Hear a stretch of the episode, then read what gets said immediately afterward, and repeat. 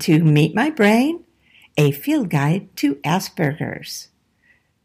This episode is a short introduction to the communication complexities of high functioning autism, also known as Asperger's. Good communication is important in social relationships, with family, with friends, at school and work, and other activities. So it'll take more than one episode to look at what communication is like for people with high functioning autism, also known as Asperger's. Communication is at the heart of Asperger's disorder because the most significant and most obvious limitations are social and communication, or even social communication. So what I'm going to try to do is explain how communication is experienced by someone with Asperger's. And the thing is, since I have it, it's not going to be maybe that great of an explanation because the um, communication is going to be affected by my Asperger's. So this episode will cover communication with others. Now, I really struggled with a way that I could describe communication issues so that someone who, who didn't have Asperger's could understand what that looks like. And it's particularly challenging, as I said, to explain something so complex because of the problems I have with communication. So I came up with something that I think may at least start to describe it, and I call that lost in translation. And I feel like the best way to start this off is with an example. So imagine how using a foreign language can be challenging whether you are fluent in that language or not. So I'm going to tell you a story about a man named Carlos. I traveled in Costa Rica at one time and stayed at a little hotel, but wanted to see the country and so I asked the hotel and they referred me to a driver by the name of Carlos. Now, Carlos lived in a house in a small city near San Jose and ran his own business as a driver and as a tour guide. And he was very busy because at that time, a lot of Americans, Canadians, and Europeans were traveling from their countries and buying property in Costa Rica because it was at that time still reasonably priced and the cost of living was reasonable. So we talked to Carlos about that. Now he spoke English well, but not perfect. And I spoke some Spanish, so it looked like we were easily able to communicate. Now, a few days after meeting Carlos, we told him we wanted to look at some property to buy and asked him if he would drive us around. And, he said, no problem. Uh, we want, and we told him we want a house with some land. So Carlos made some calls, probably checked some maps or something, talked to people and set up appointments. And then we were on our way. So we got into the car, started to go, and Carlos turned around and said, I have a coffee farm near here, so we'll go there first.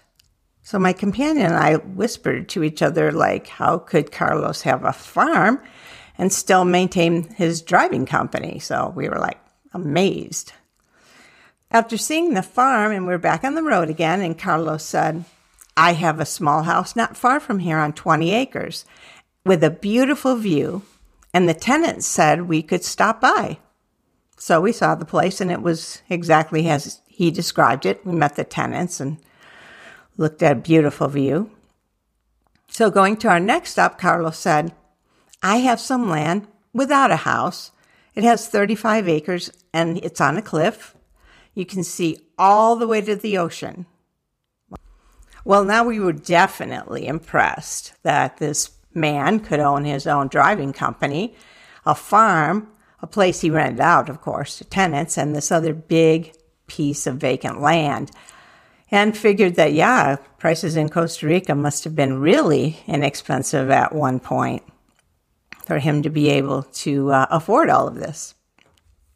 So we went to a few other places with Carlos. They were all lush and beautiful. And then he took us home to meet his wife and daughter and have a home cooked dinner. So at dinner, we commented to his wife, who's a teacher who spoke perfect English. We told her how impressed we were with their properties. Well, you should have seen the look on her face. Uh, she looked really surprised and glanced over at Carlos. What? She said, What did you say to them? She asked him. This house is the only property we own, she said, looking over at me. And they started to speak Spanish for a minute quickly, so I didn't translate too much. And then Teresa, his wife, laughed and laughed. Carlos, who was still perfecting his Spanish, had incorrectly translated a Spanish word. Carlos Teresa said, I told you the word means there is, not I have. We all had a good laugh because we noticed that just one word translated inaccurately had completely changed the meaning of what Carlos thought he had said. He didn't mean I have property. He meant there is property. So I give this example to show how important the understanding of just one word can change the whole conversation. What Carlos thought he said had a very different meaning to us, and he didn't realize it. And neither did we until we had someone to translate. So often when someone with Asperger's has a conversation, there can be a misunderstanding that neither one of them understands or even is aware of. So you might guess that if neither realizes that something was lost in translation, there is a breakdown in communication. Sometimes one party or the other doesn't figure it out at all. The person without Asperger's might think that the uh, Asperger's person either blew them off, doesn't care, is boring at conversation, or just plain weird. So I and other people who have Asperger's are awfully considered to be loners or homebodies or maybe even antisocial.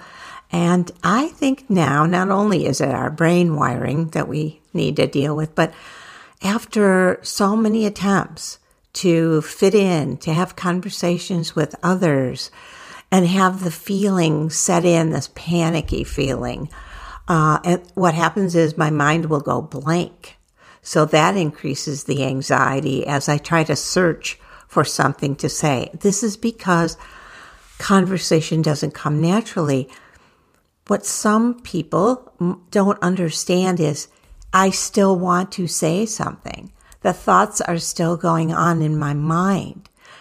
I'm listening to everything the others are saying.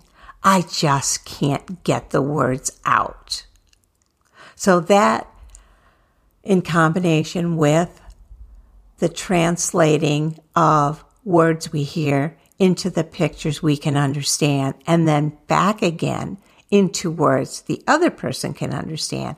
That takes so much energy and imagine that's not easy. If you don't have Asperger's, try it sometime. It'd be delightful to know what you thought of it, or if you could even do it. Because I'm wondering, no matter how your brain is wired, how easy is it to do something like that? One thing about my brain is that it is what it is. And so you've probably heard that you can make new neural pathways depending on how you use your brain. And I'm sure that some of them have been created However, I have not improved much over decades of trying to, observing other people, reading books, trying to figure out how I could be better at this.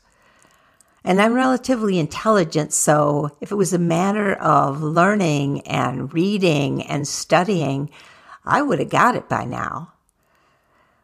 I just think that my brain is not going to get it. And not because I don't want to communicate, but because my brain kind of shorts out, I think, during the process.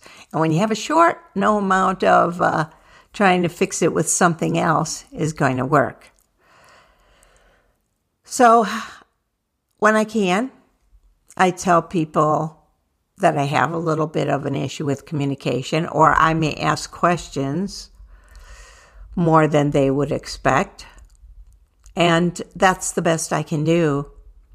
It's still frustrating to walk away from a conversation and not know how I came across.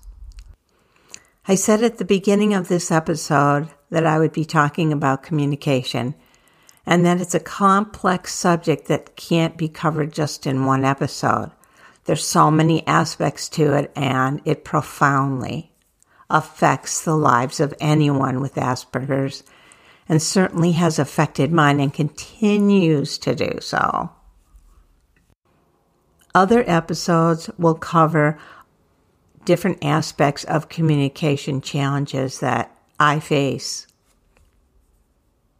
Even though I realize that I can't be in the brain of a normal person, so to speak, or what we call neurotypical, I would love it if there was a way people could understand what it's like to be in my brain.